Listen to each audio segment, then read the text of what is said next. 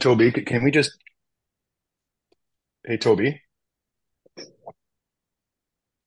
Well, hi, everybody, and welcome to the Cultural Studies podcast. My name is Toby Miller, and my guest today is Peter Chow White from the uh, School of Communication at the Simon Fraser University.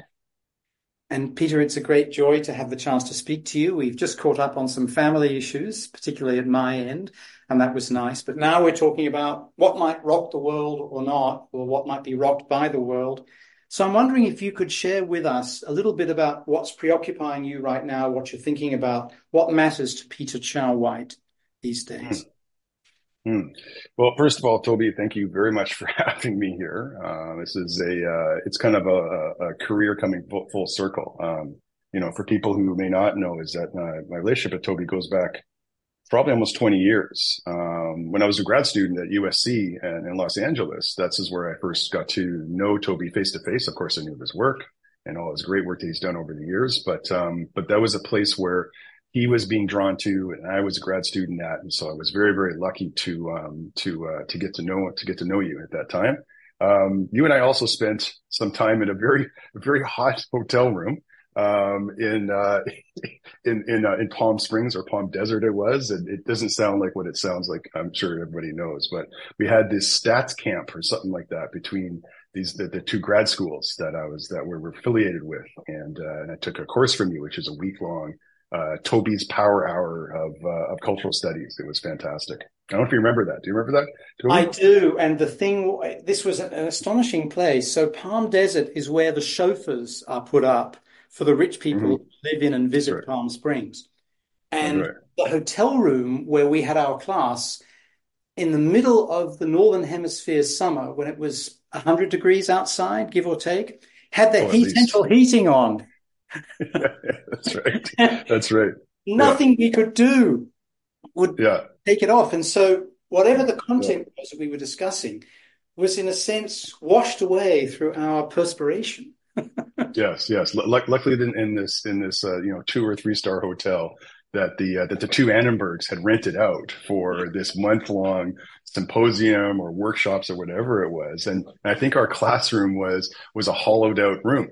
Basically, they put in some desks, like some tables and some chairs, and we we I think there must have been a dozen of us that squeezed into this room to talk about all things Stuart Hall, cultural studies, bell hooks, et cetera, et cetera. It was quite the experience. And you, and, Yeah. and you had office hours at a coffee shop down the street.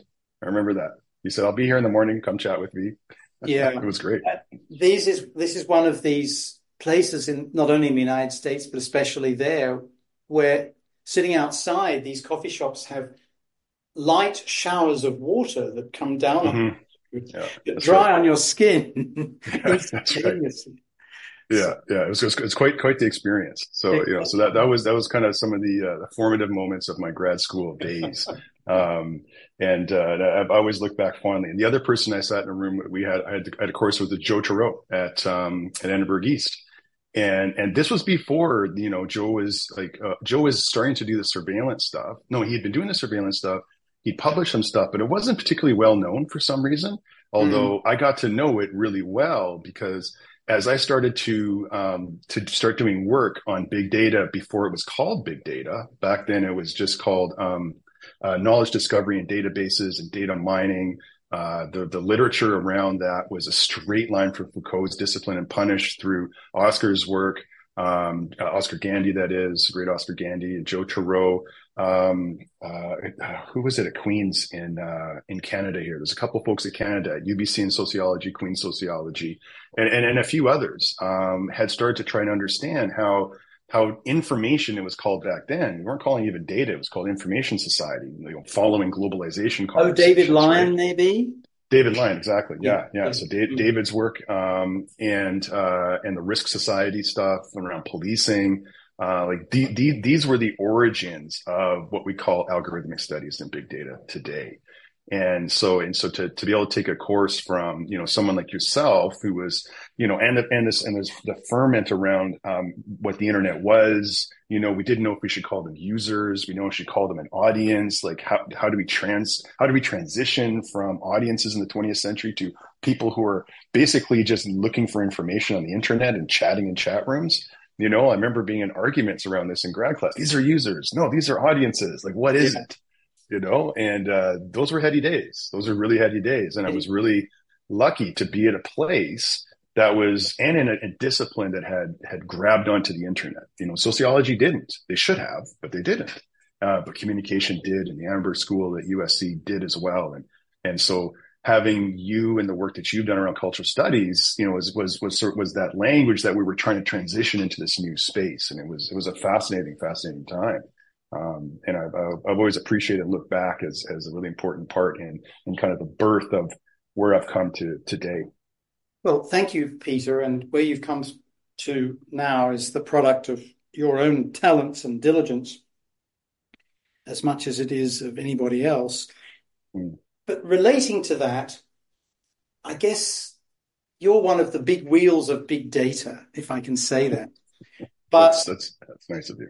And I wonder if you could tell us what big data was and what big mm. data is, whether there's a yeah. difference between the two. Yeah, yeah. I've been around long enough now to to to, to see.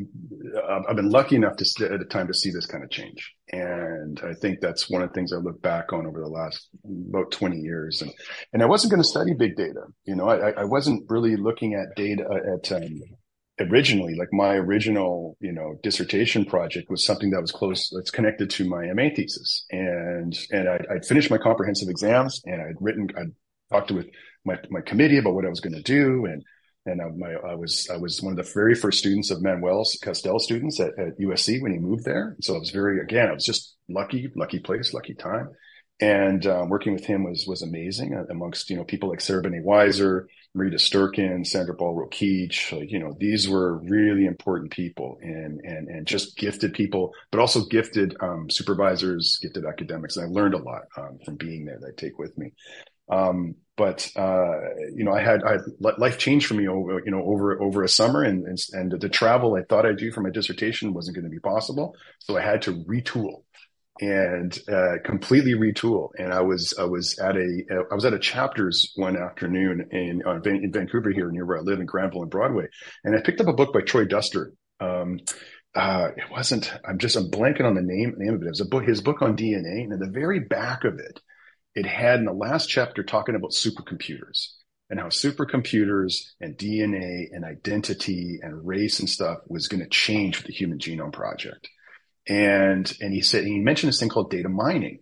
And this is where I, I was like, okay, what is this? Because well, everybody else was studying the front of the internet, like where people were going, what the images were, you know, kind of moving media studies like into and reading texts and things like that. Joe and and the surveillance folks were interested on how all the information was being gathered and it was moving behind the, the internet through the pipes and the databases that are being created and how information was going to be manip- manipulated. That kind of that kind of caught my attention. Mm. And and so, but they but they were calling it data mining. And this was a very um, new type of technology and intellectual approach um, you can actually point to the beginning of it with these. There are these people in the, at the edge of computing science and statistics. I interviewed a bunch of them that, that started this thing called the, the, the, Knowledge Discovery and Database Journal in the early, in the early mid '90s.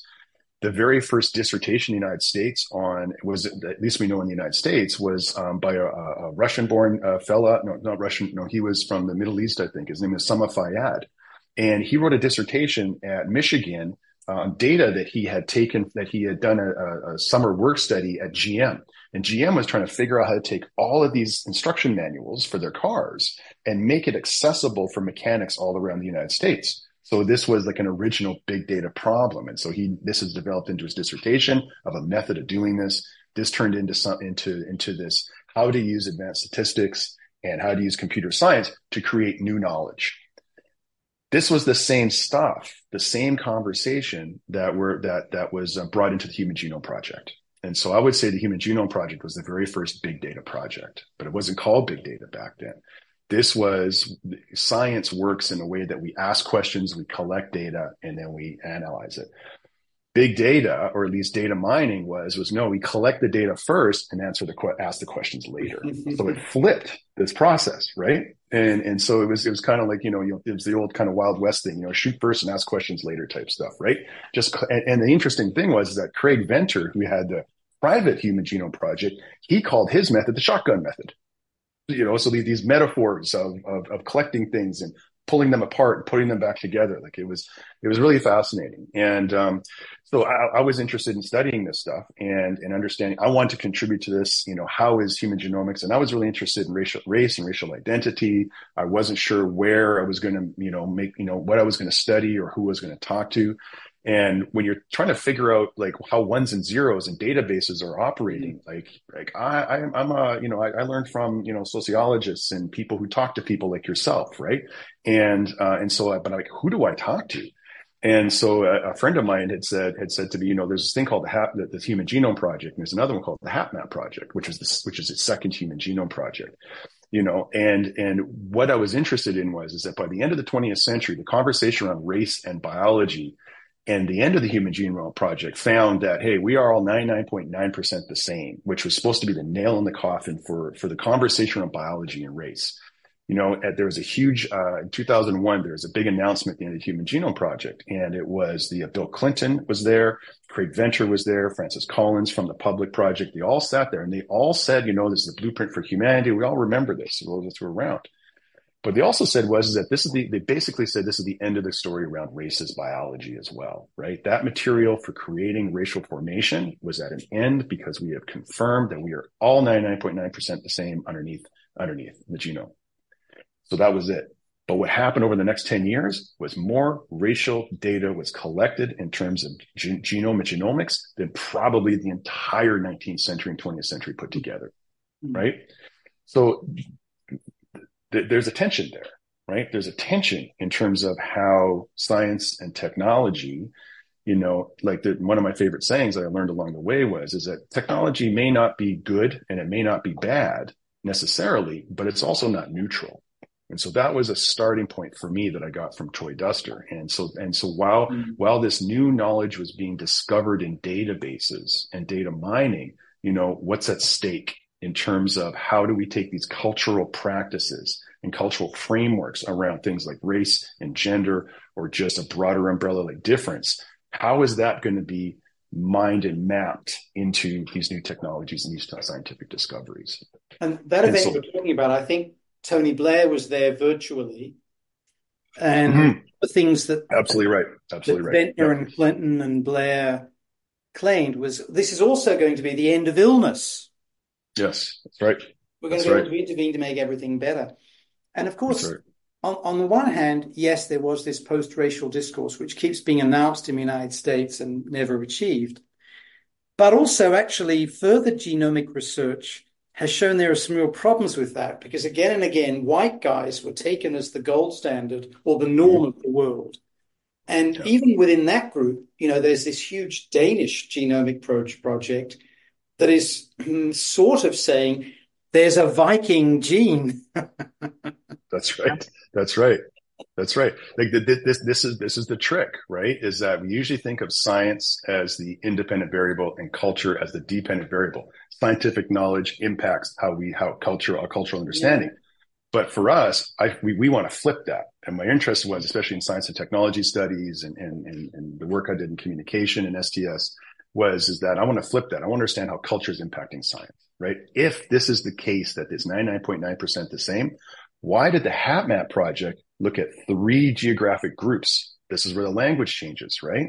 And so, but if you, the, the, the HapMap project was, we're going to go from one genome uh, to, you know, 100 and I think it was 120 genomes or something like that. But we're going to take them from Europe, Africa, and Asia right? So we're not talking the language of race, but we're using the American certain the American geography of, of racial identity, right? So what do you expect to get out of that type that type of approach? But as I talk to people that are doing this, you know, it was this is this is where this, these tensions are, right? Because this is where our sort of cultural practices impact, but are also shaping our understanding of not just science, but also technology in general. Is that well, on the one hand, you know, these actors, scientists and actors and the actors in the space, they don't want to recreate race and they're very thoughtful about it. And they have ethicists and, you know, scholars working on these sorts of things. But on the other hand, colleagues of mine like Alondra Nelson, you know, are researching how DNA and ancestry tests are helping African Americans reconstruct history, their yes. history, so to speak. Yes. Right. You know, and I, I this it's confusing in a way, right? Because science is supposed to be science, right? And and and our and you know, so so how do you how do you think about how do you think about that? I haven't resolved that. Um, you know, Alondra, as as as you know, everybody who's who knows Alondra Nelson and who's you know. who's, you know, was in the White House last year. It's, it's interesting to see one of us that's worked in cultural studies end up as chief science scientific advisor in, in the White House. It's a fascinating uh, trajectory um, and leading these conversations on AI international these days. But you know, this this that kind of tension is something that I you know it's hard to resolve. Right, it's very difficult to to to resolve, and and it, but it also shows that you know is that when we think of science and technology, like culture is really driving these things, and that's that's the key linchpin I kind of think in terms of you know what makes us makes us human is is this uh, you know our our our, um, our sort of social operating system that we're constantly working on through discourse and through interactions and through technology invention and intervention and those sorts of things. So, you know, how we became big data is, an, is also interesting. I mean, thanks to O'Reilly Media, we kind of became big data at some point. you know, I, I remember hearing the word around late 2000s and going, oh, what is this thing? You know, and of course I'm feeling I'm feeling the tension of well, you know, those of us have been working in this space for a long time. You know, Oscar Gandy's great book that you know on um, on uh, uh, came out in the early uh, in the early 90s. You know, kind of setting the, the tone and the direction of these types of conversations. And all of a sudden, the, the panoptic sort.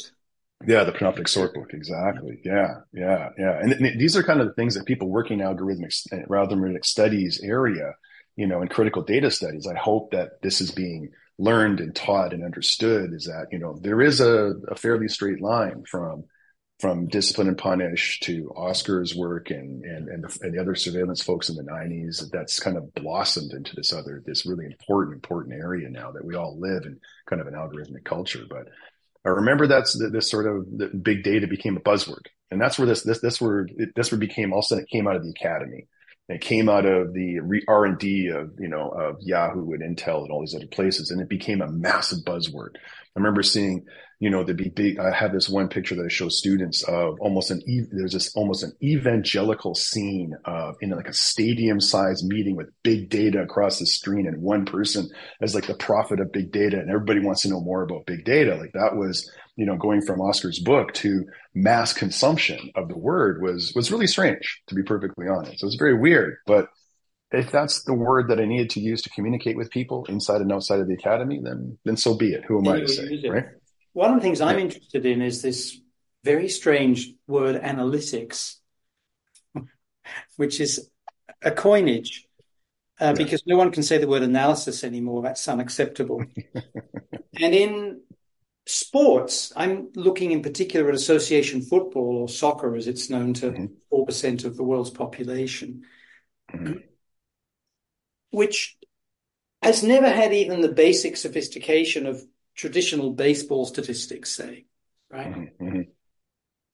This has become such a fetish that what are called expected goals, i.e., mm-hmm. what should mm-hmm. theoretically have been converted into a goal given an attacking player's opportunity becomes more important than the actual goal. so when you say, you know, this team lost 3 0 or 3 zip or whatever, yeah. say, yeah. but they're not going to have a bad season. Even though they're bottom of the table at the moment and they just lost 3 0, because their expected goal number is. Yeah. yeah. Absolutely yeah. wonderful. Yeah. yeah. You know, it, it's, it, it's fascinating. This is the other thing that, that, um, so, you know, I started looking at big data within genomics and, but also understanding where genomics came from was part of understanding what big, big data was. And, and uh, I wrote a paper with a, a very talented um, uh, historian called Miguel uh, Garcia Sancho, and uh, him and I met at a genomics conference in uh, in London back in 2007 or eight, somewhere in there. And I he had just finished his dissertation, was presenting on it. I'd finished my dissertation, started publishing out of it, and I listened to him, and I was like, "Wow, we're having the exact same conversation." You know, let's. And so we met, and, and I'm like, "Hey, this is like we this is the only time we met face to face was that one meeting after his thing." And I'm like, "Hey." So, you know, look, we should take a chapter out of yours and a chapter out of mine and we'll put them together. And, but he was interested in how the, the, like he's a historian. So how DNA sequencing became, you know, became automated and, and how those two automation processes, the Sanger one and then the, uh, the Leroy Hood one. So Sanger did uh, create a DNA sequencer in, uh, in the UK and then Leroy Hood created one in, um, in the US and they both worked a bit differently. And so he had kind of, kind of, his book was writing on how the same technology gets done in different contexts. Oh, it's very ethnographic, yeah. fascinating book, really, really great scholar. Um, I think he's in, uh, in, in, Scotland now at, a university there, maybe Glasgow. And, um, and so he had kind of written a, a history of the Human Genome Project up to around the 1990s. I had written a history of the Human Genome Project, and that was kind of that came from there. And what what we called genomics was is that is is that the databases themselves became a space of convergence. That's what we called it. And what we meant by space of convergence was is that these weren't just tools that molecular biologists borrowed from computing, and computing helped the Human Genome Project. But this, but creating these genome databases was a meeting place of institutional practices, of disciplinary norms, of cultural understandings. And there was an exchange that goes on through these databases. They became the new space of mediation. And this is where media studies helped me think about this is that uses media as a, you know, film, television, legacy media that we knew as mediating cultural identity and, and human and practices and understandings of ourselves, you know, the base of humanity. And so I started to think about, we started to think about the database. How's the database doing that? Because data isn't just a fact, but it's a representation. And where there's representation, there is a negotiation over meaning. And so that's where we kind of thought about these things. And so what, what happened there was is that the Human Genome Project, it changed molecular biology in some ways. Molecular biology changed computing science in ways. And genomics wasn't one or the other. It was something new. And that's where I think big data and this thing like analytics is creating something new. It's a new type of practice. It's a new type of, a, not just type of practice, but a way of thinking, a way of seeing, just mm-hmm. like you're describing soccer we're looking at the game, like, you know, the old heads like us want to look at the game and see goals go in. But then you've got this whole generation that's coming up thinking almost analytically in a sense where there, there's a whole other type of data that's just, just as important. There's a whole other lens and representational system and discourse around thinking about something like sports, which and, is fascinating. And, and sports scouts, people who are looking for new talent, are being displaced by so-called right. analytics people. That's right. That's right. Yeah, yeah, Going and seeing how the person plays the sport, whatever it is, doesn't yeah. matter. Yes.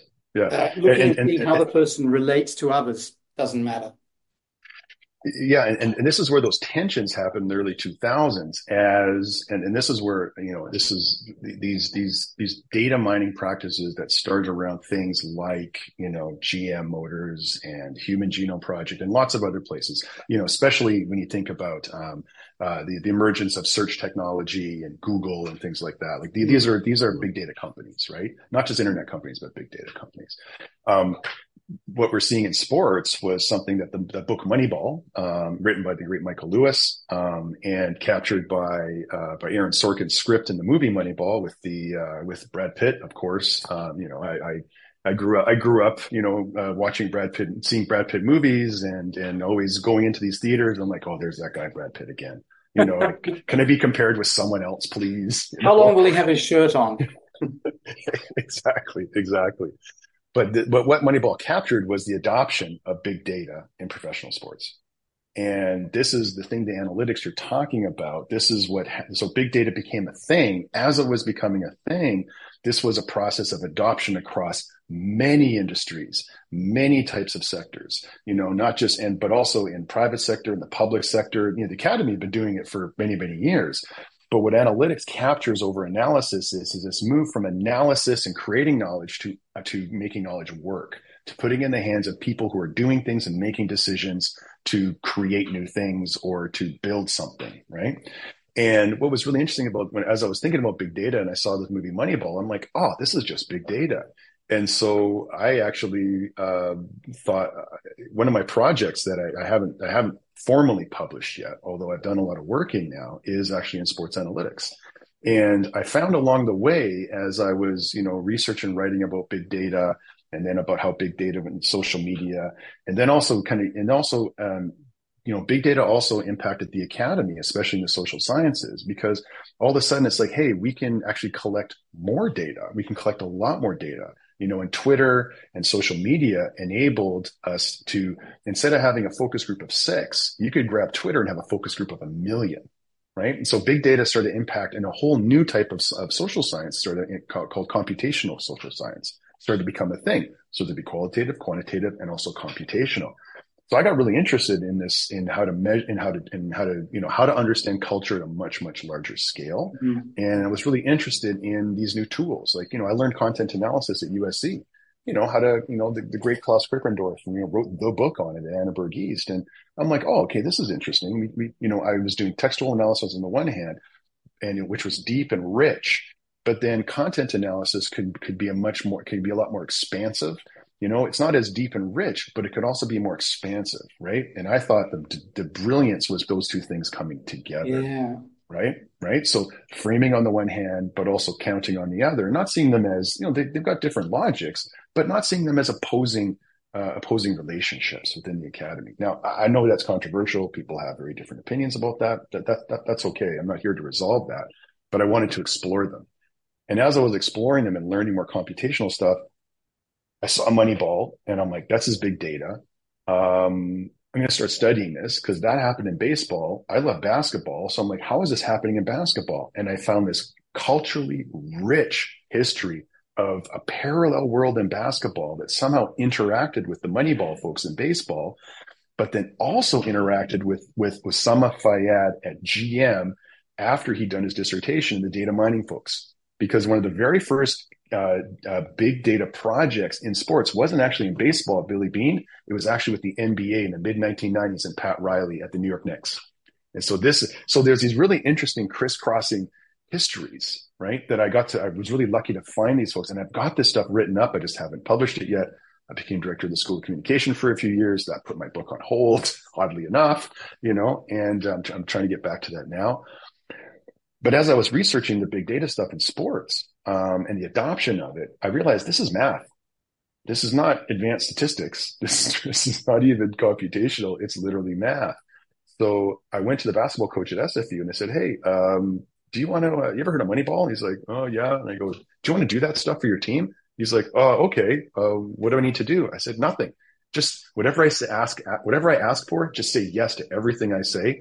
I'll build this thing for you. And so, and so I, I actually built the very first, um, I built the analytics program for the SFU men's basketball team at first to get it going. Once it was working, I went to the basketball coach, the women's basketball coach and offered it to them because, you know, one of the things in, in big data, especially in sports analytics is it needs like a title nine for sports analytics. It's yeah. all guys. All the conferences were guys. All the work was men's teams. And I'm like, that's not okay. Uh, and so I would offer it, I would offer it to the women's team as well, to the coaches there. So I worked with both of them and um, and I and and lots of students got working on this, and it became very interdisciplinary. I had to learn about computing science, had to learn about advanced statistics, you know, and uh, and I had to kind of build my own space of convergence within the lab and and have these conversations about people doing things and how they needed information to to to to make actions, right? To make decisions, to make strategies, to to to, to do something out in the world and operationalize knowledge. And I think that that really helped me understand that at a much much deeper level. And that work turned into working for the uh, with John coach John Herdman, the national women's soccer team came to came to me at SFU and asked for help. And uh, the program that my students helped build they used it in the Olympics and the uh, and the World Cup uh, uh, for a period of years. Um, you know, so you know, so interesting. Going from studying these things into kind of doing these things was an interesting. You know, just um, I didn't plan it; it just kind of happened. Emerged organically. Well, Prof. Yeah, it's a wonderful story, and it makes me think about some of the work of Justin Lewis, uh, where Justin is trying to challenge the quantoid qualtoid bifurcation that so often plagues the social sciences Mm-hmm. and Mm-hmm. is saying, look, numbers are basically agglomerations of concepts and words and categories. That's right. And you take concepts, words, categories, you turn them into numerical items, you manipulate them, then you transform them back into words, and that's science. Mhm. Right? The problem for quant, uh, qualtoid people is that they don't really want to participate in that kind of transformation. They don't see value in it. They think that a purely hermeneutic reading of, say, a text is enough. And of course, Yeah. it's very valuable, as you suggest, Peter. Absolutely. But Yeah. understanding how representative that is is very important too. My problem, though, with the so-called computational maneuver often is that actually it's not very rigorous in quantitative terms. So you get everybody from journalists to social scientists saying things like this is public opinion when it's not a random sample. Yes. Uh, yes. To take a, a classic instance uh, of cricket and the Indian Premier League, Yeah. which where suddenly you can get millions of people announcing views on visa requirements for Pakistani players entering India. And of Yeah. course, that's important because it represents a core element of nationalistic public opinion, but it's not public opinion. Yes. Yes.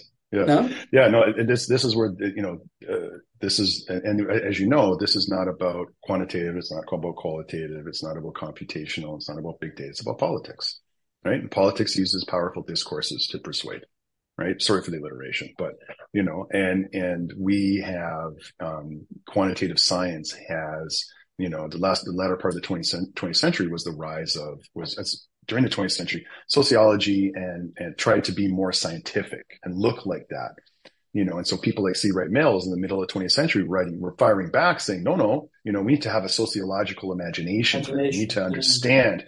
The relationship between biography and history between the social right and and and the local and, and the local and the global. Like these are important things.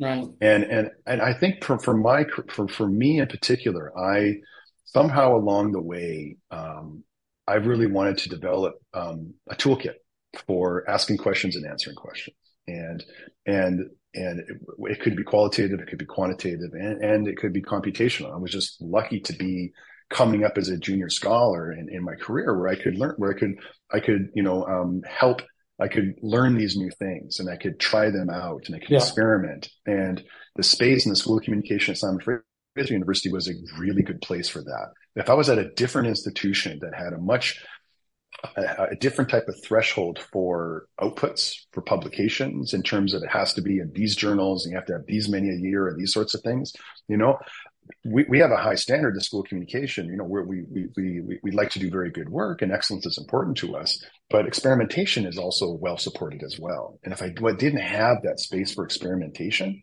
you know, I, I might not have tried these things that I really enjoyed doing, you know, and, and these powerful discourses, of course, you know, the most powerful quantitative discourse we have is like, is around DNA, right? We've all seen the procedurals. We've all seen the courtroom dramas where all, where all of a sudden DNA comes in and that's it, 100% accuracy, right? The reality is that it's not.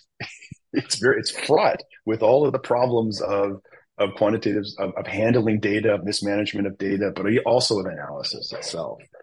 And this is one of the places I had, I, of the spaces of convergence that I, I spent a lot of time and I still do work in, um, is, is around genomics and health. Because interestingly, when I came back to Canada, um, I was doing work around race and genomics and, and connecting with really interesting people. And the U.S. has has a, a wealth of scholars that I still keep and that we still have we still have a, a, a listserv that's very very active with some with scholars that do race and genomic work. And um, but when I came back to Canada, it was I couldn't get funded. Like the funding bodies that were funding genomics, and Canada has a really interesting had created. A, Canada wanted to make sure that they were uh, uh, they were on the world stage as far as genomic research was concerned. So the Canadian government set up something, some some arm's length um, um, organizations called Genome Canada, and then there was and then there's little genomes, Genome BC, Genome Alberta. Uh, there was Prairie Genomes and then Genome Ontario, and so these were pass through these sort of money pass through organizations. And and it's really interesting because these pass-through organizations, what they're there for is the government just does give doesn't know how to give money straight to researchers. So they set up organizations that will hold the money, create the funding programs, and then give them to researchers. Sometimes these organizations don't understand their pass-throughs. Like they're not the ones who should be setting the course of, of where of where the research could go, but but they need to somehow set up programs they need to decide. So, so they decide what's going to be funded. And interesting in BC, what was being funded at the time was was traditional British Columbian industries. So there were genomic programs around salmon, salmon genomics. There was tree genomics. There was lavender genomics for some reason, and there was something else I, couldn't imagine.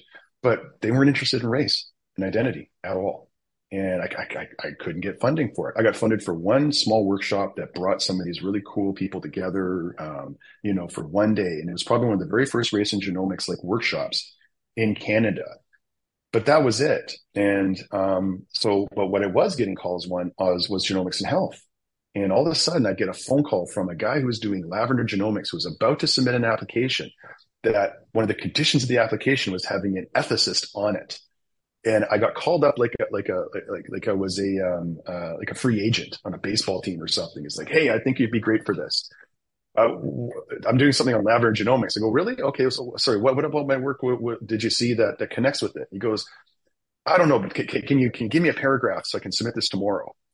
You know, no no no thought whatsoever. But that kind of bumbling turned into things with working on a project which created the very first genome based diagnostic tool that got put into practice in Canada, right? So one project became walking on the moon as human genomics. And what's interesting about what Venter and all of them talked about the ending of illness was, is that big data sometimes is, is sometimes very hard. So taking the, the, the, the approach and putting it into practice, that pipeline from knowledge discovery to application can be, you know, in, in sports can happen like that. When it comes to human health, it's a very, very long, uh, long road. Yeah. And what I really learned about the folks working around, uh, especially health, and I work with a lot of oncologists um, on these things called Personal Genomics Group, which is an oncology project in Vancouver. I worked with them for many years. You know, their bar isn't whether or not there's an efficiency score that matches with a player. Their bar is death. It's human life. You know, and so that was a very different way of thinking about how people are converging around these databases and how they were creating new knowledge and who gets to control ultimately what goes into practice, which was always the doctors, always the doctors, right? And you can see this tension between the bioinformaticians on the one hand going, there's something there. We can see it. We've mined it. We know that something.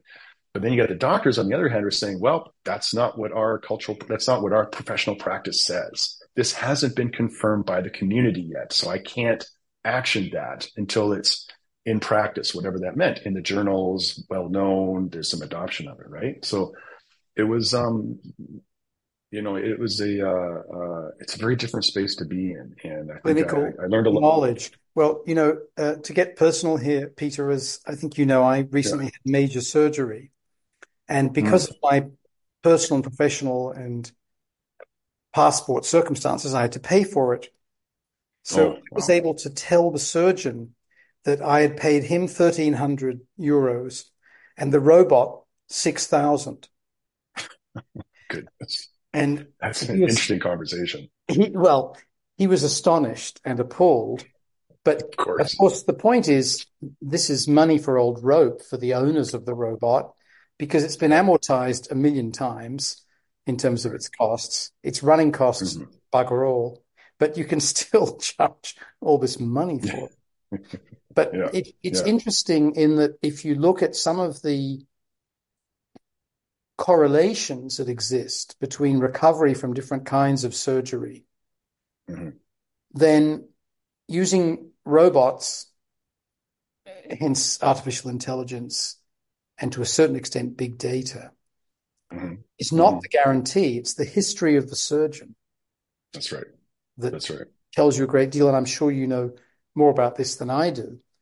Yeah. Uh, because yeah. of your, your health genome work. And of course, the history of the patient in terms yes. of genetic predispositions, conduct, something I don't want to talk about, exposure to environmental harms across one's life, big issue in places like Canada and the United States. Yeah. Because of the grotesque exploitation of natural resources. Yeah. All those things become incredibly interesting. But one element in all of this is that on the one hand, it's done as a black box in the way that Venter, Clinton, Blair were celebrating. Mm-hmm. On the other hand, it comes with a point that's partly neoliberal, which is opening up these black boxes to people mm-hmm. to explain mm-hmm. the knowledge. So if if you're looking to have surgery in the Anglo world or the Spanish or French speaking world at least, you can actually find out in very clear prose what the clinical data show, what the mm-hmm. technological advances appear to show, and what the record is often of the person treating you. So there's something in this that can be democratizing, I yeah. think. Yeah, yeah. Except yeah, democratizing for the middle class because if you don't have even with you know every day English or French or whatever it might be, if you're a working class person, then the logics impelling this otherwise quite open prose may not really be readily available. Yeah. Yeah. Yeah, yeah, and it's democratizing is a really I, I like that, that word that you use, and because what human genomics also was at a political level was democratization. It was supposed to be the democratization of healthcare. It was supposed to make healthcare more efficient. It was supposed to get more deeper. It was supposed to be more personalized. That's where we get this thing, personalized medicine, not just medicine at a at a, a population sort of level, which was, as we as we know, was the, the, the middle class white male tend to be the sort of default setting for research. Mm. Um, you know, and until and that's you know slowly been changing over the years with things like in, in the mid '90s or so, as in the U.S., for example, they had the NIH. Um, was it a revitalization act where Clinton they mandated that the projects had to show how they're how they're used, including women and people of color and that sort of thing. But these these policy moves, you know, were part of democratizing um, mm-hmm. uh, uh, mm-hmm. the um, uh, healthcare and stuff. And um, and this is you know that this it's it's interesting because like the road to democratizing through something like genomics, which I would know it's just another big data, which is a big data approach to health, is a very very long road because um, you have to sequence everybody to do that. Like to, like, the, to, like part of the process of, of, of, personalized medicine is is personal DNA sequences, right? Which is very expensive. It's speeding up and it's getting faster. Like there, there's a Moore's law within genomics, as there was with computing, where every 18 months the, the cost of your computer, of the processing power of a computer cuts in half as the processors double in, in capacity every 18 months, right? So things get faster and cheaper over every 18 months. And there's hotter. another Remember and his, hotter. his original essay, yes. he says in capital letters, heat.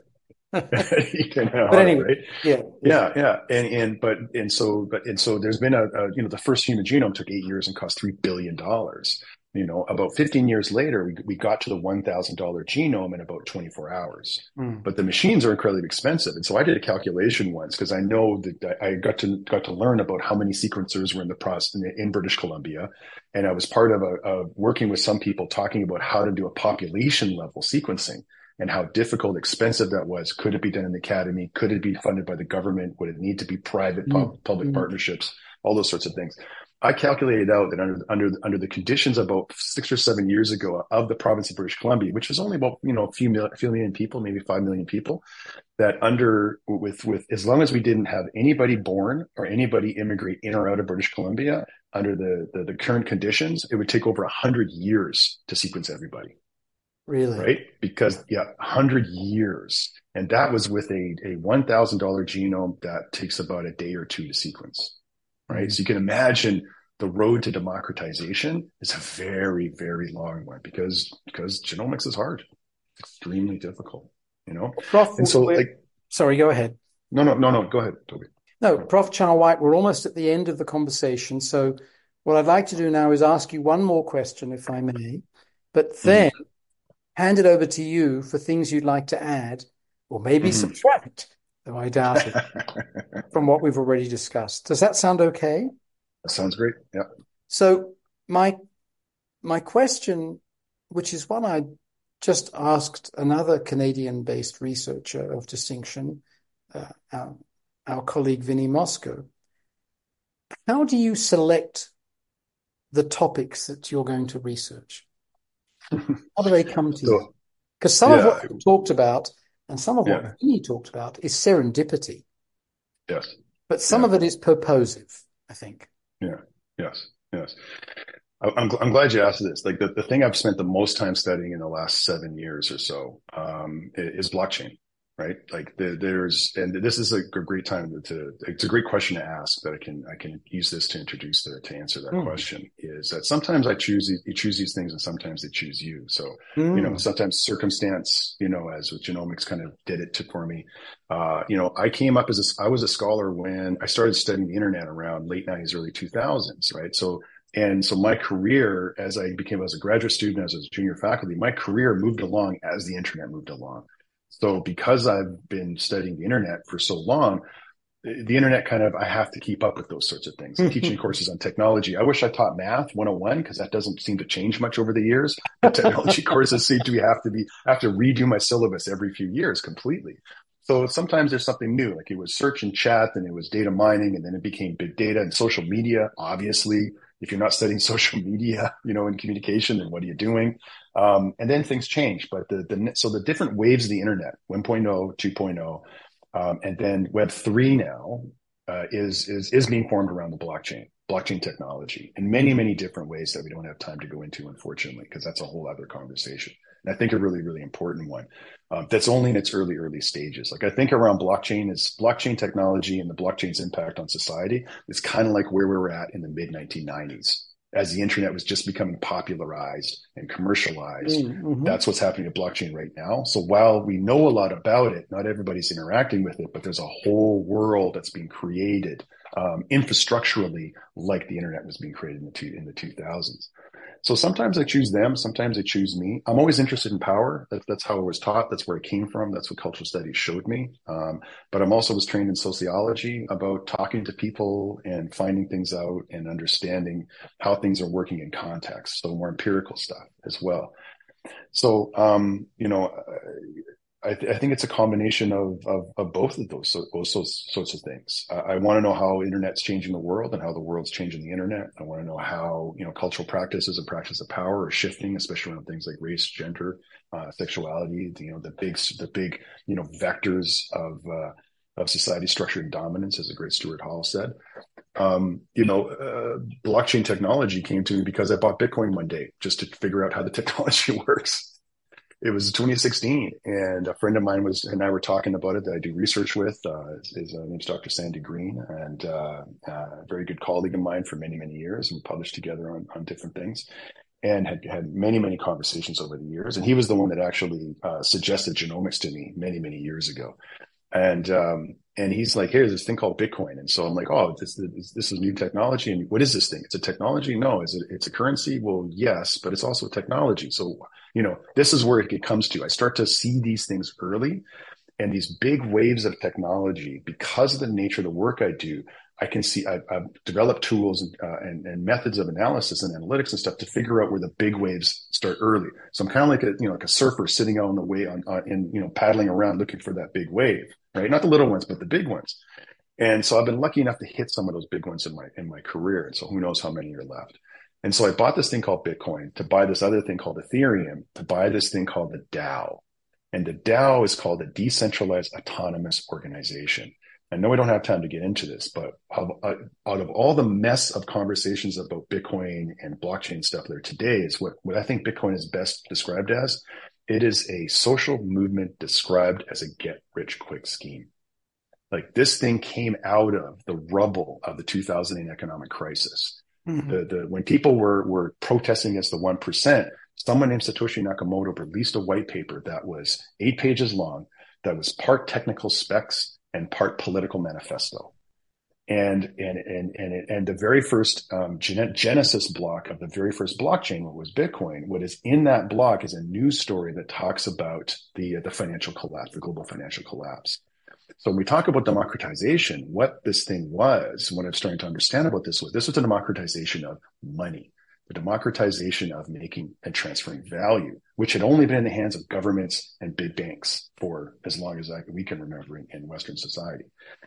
So I bought this thing to buy this thing called the DAO. The DAO was was this community discussion around uh, it was it was it was a a, a dem- democratic way of proposing projects, voting on projects, discussing projects, and then funding projects, rather than the traditional Silicon Valley VC closed room, top down hierarchical way of doing things. So there's very different forms of governance that were going on. And I was like, oh, this is really weird. So I spent about six months deep diving into the space, trying to understand what this thing was. And after about six months, I'm like, this is huge. Like this, there's something going on here that's going to be, that's going to be massive. I don't know what it is. Some of it's going to be interesting. Some of it's going to reproduce things. Some of it's going to try and move things in new directions, but they're trying, people are trying to rebuild, rebuild things, uh, you know, in, in, as a form, use technology to further political interests and democratization, right? And uh, and so I went into so about six months went by. I went to my research lab in 2017 when I had my first meeting with the students. I said, "Look, I go all of these projects that we're working on. Stop working on them. Finish the ones we're doing. I wrote blockchain on the board. I go, this is what we're doing from here on out. It's this big. It's this important. This is the third wave of the internet. I really, really think this is important. And so and so from that point on, that's where most of my work started working on blockchain, you know, crypto, what's become Web three. Um, you know, I teach like three courses on this now. And interestingly, I'm the only one teaching on this stuff at my university, um, like full full courses and stuff. Um, but you know, in my career, uh, I'm used to being the being, being the only one doing something and not everybody understanding. I don't think people understood me with big data in the beginning, my colleagues, but all of a sudden we started hiring in it, and I'm not the one that suggested it. So you, so I'm kind of so I'm kind of at that space again, Toby. I'm at this space where you know, there's a few of us doing these things. I'm connecting to people around the world, which I love to do, um, and uh, and getting students interested uh, at things that they are really, really interested in. And I think these days, especially when it comes to the, the new economics for for the Zeds, for the Z uh, generation, they don't, they're not hopeful. They're not hopeful about things like like that that you know, Xers and Boomers could do, which is to buy a house, to have a car, to have a family, to you know to go on vacations. A thing that we were taught that if you got a good job, if you went to university, that would be attainable for you. Of course, in a Western context, obviously, it's different, different parts of the world. But um, you know, so they're nervous about these things. And interestingly, this seems to be a place of hope for them. And and I'm not sure what's going to happen with this. To be perfectly honest, I have no idea. But uh, it's been a it's been a really interesting ride along the way, an incredibly fruitful area of analysis across so many different places and sectors and things. So, so sometimes I choose them, and sometimes they choose they choose me. And finally, mm, Peter, is there something you'd like to mention briefly that we haven't touched on? It could be about your work, could be about past, present, future? Uh, no, no, Toby, I really appreciate the conversation. You know, um, you know, one of the, uh, uh, it's funny. I was, I was thinking back. I feel like we're at an inflection point, you know, with things like AI, things like, uh, blockchain, uh, these new technologies and, and, and what they, the, the, the possibilities and the, and the perils of these sorts of things. And it feels like an inflection point, like when, uh, Lisa Nakamura and I, um, put together Race After the Internet in 2010, which was at the very early birth of social media. We didn't even, people were actually reading about social networking sites, not social media, but I made sure that social media was in the index by the time we were going to publish it because it actually wasn't in there. But that's, I feel like we're kind of at that point again with the, with the platforms. There's a disruption in the platforms these days. Uh, you know, we're very aware of big data and surveillance and stuff you know, ChatGPT and AI has, has, has unearthed, you know, has shaken us over the last year. Um, you know, and then Bitcoin, you know, is is going through a major point of adoption that could be announced today with the SEC. It's it's, it's January 10th right now, and we're waiting for the SEC to say that there's going to be this major thing called the Bitcoin ETF. That will be a huge point of adoption for this particular thing. Now it's all finance oriented, but that just means that this thing that started with the Satoshi Nakamoto white paper is moving further and further into into society. And um, I don't know where these things are going to go. So I think we're well, really, really. They have to regulate it because it's a toy of organized crime which is a major discourse. And interestingly, Toby, you say that like this, this is the funny thing about discourse is, is that, is that the empirical evidence shows that the actual criminal use of, of Bitcoin is actually less than a 0.1% of the entire amount of Bitcoin. And it's funny that when it, when I, we have these conversations about this, you know, I always say, well, you know, how many movies have you seen? I say to friends, well, how many movies have you seen where criminals are using, you know, criminals are using Bitcoin for the, the, the three parts, the three parts of the, the uh, criminal ecology, you know, guns, drugs, and people right? And they, they think they, look and they go, I don't know, I haven't really seen many movies like that. I go, how many movies have you seen the U.S. dollar, the fiat currency being used at, for criminal activities? They're like every single movie, every single one. And so well, I think one. it's very hard to track exactly what percentage is dedicated to that. But the other thing, of course, is the environmental impact, which in the case of Bitcoin itself is big, but is being diminished by various alternatives, uh, a couple of which you mentioned. But these mm-hmm. are the mm-hmm. dystopic mm-hmm. sides to this. The mm-hmm. utopic mm-hmm. side, as you say, emerges from the critique of the institutions that fleeced the working class around the world in order mm-hmm. to sustain finance capital after its classic chronic failure in 2008. Mm-hmm. So yeah. there's no doubt. It, sorry, go ahead. Yeah, no, no, and, and, this is where it's interesting, right? Is because like the dominant discourses around this tend to focus on these things, and and but you know if you look at where actual projects are happening in the global South, um, a lot of the major moves in adoption are in places like Barbados, places like um, um, parts of Africa, um, you know, some of the projects to bank the underbanked and the unbanked people of different parts of the world that have been left out of systems like that. Like this is where that true the intentions and also the the the, the early projects came from. It was about solving social problems you know and and we also don't tend to look at um, uh, compare these things we think you know bitcoin uses a lot of energy that's a great headline to a newspaper article uh, to a story but there's no comparison well yeah it uses a lot of energy but what is that relative to? And usually when we talk about these things, it's relative to something else. When we stream Netflix, when we use Instagram, when we use TikTok, we're using way more energy. Orders of magnitude. Absolutely. TikTok is a grotesquerie. Netflix is a grotesquerie. All of these things, yeah. much, much worse. I, I, couldn't agree more. Watching sports yeah. on your telephone should be yeah. against the law, basically, in terms of environmental impact. Well, so so the, the, this is the inflection point we're at, and these are great questions and great conversations. Thank you so much. I feel as though I've learnt an enormous amount in the last hour or so, Professor Peter. It's been great, and I want to thank you enormously. Mm-hmm. Thank, thank you very much, Toby. I really appreciate it. I love that you're getting your your your podcast up and going again. Um, it's a great service to the community, and they're a lot of fun to listen to. So, thank you.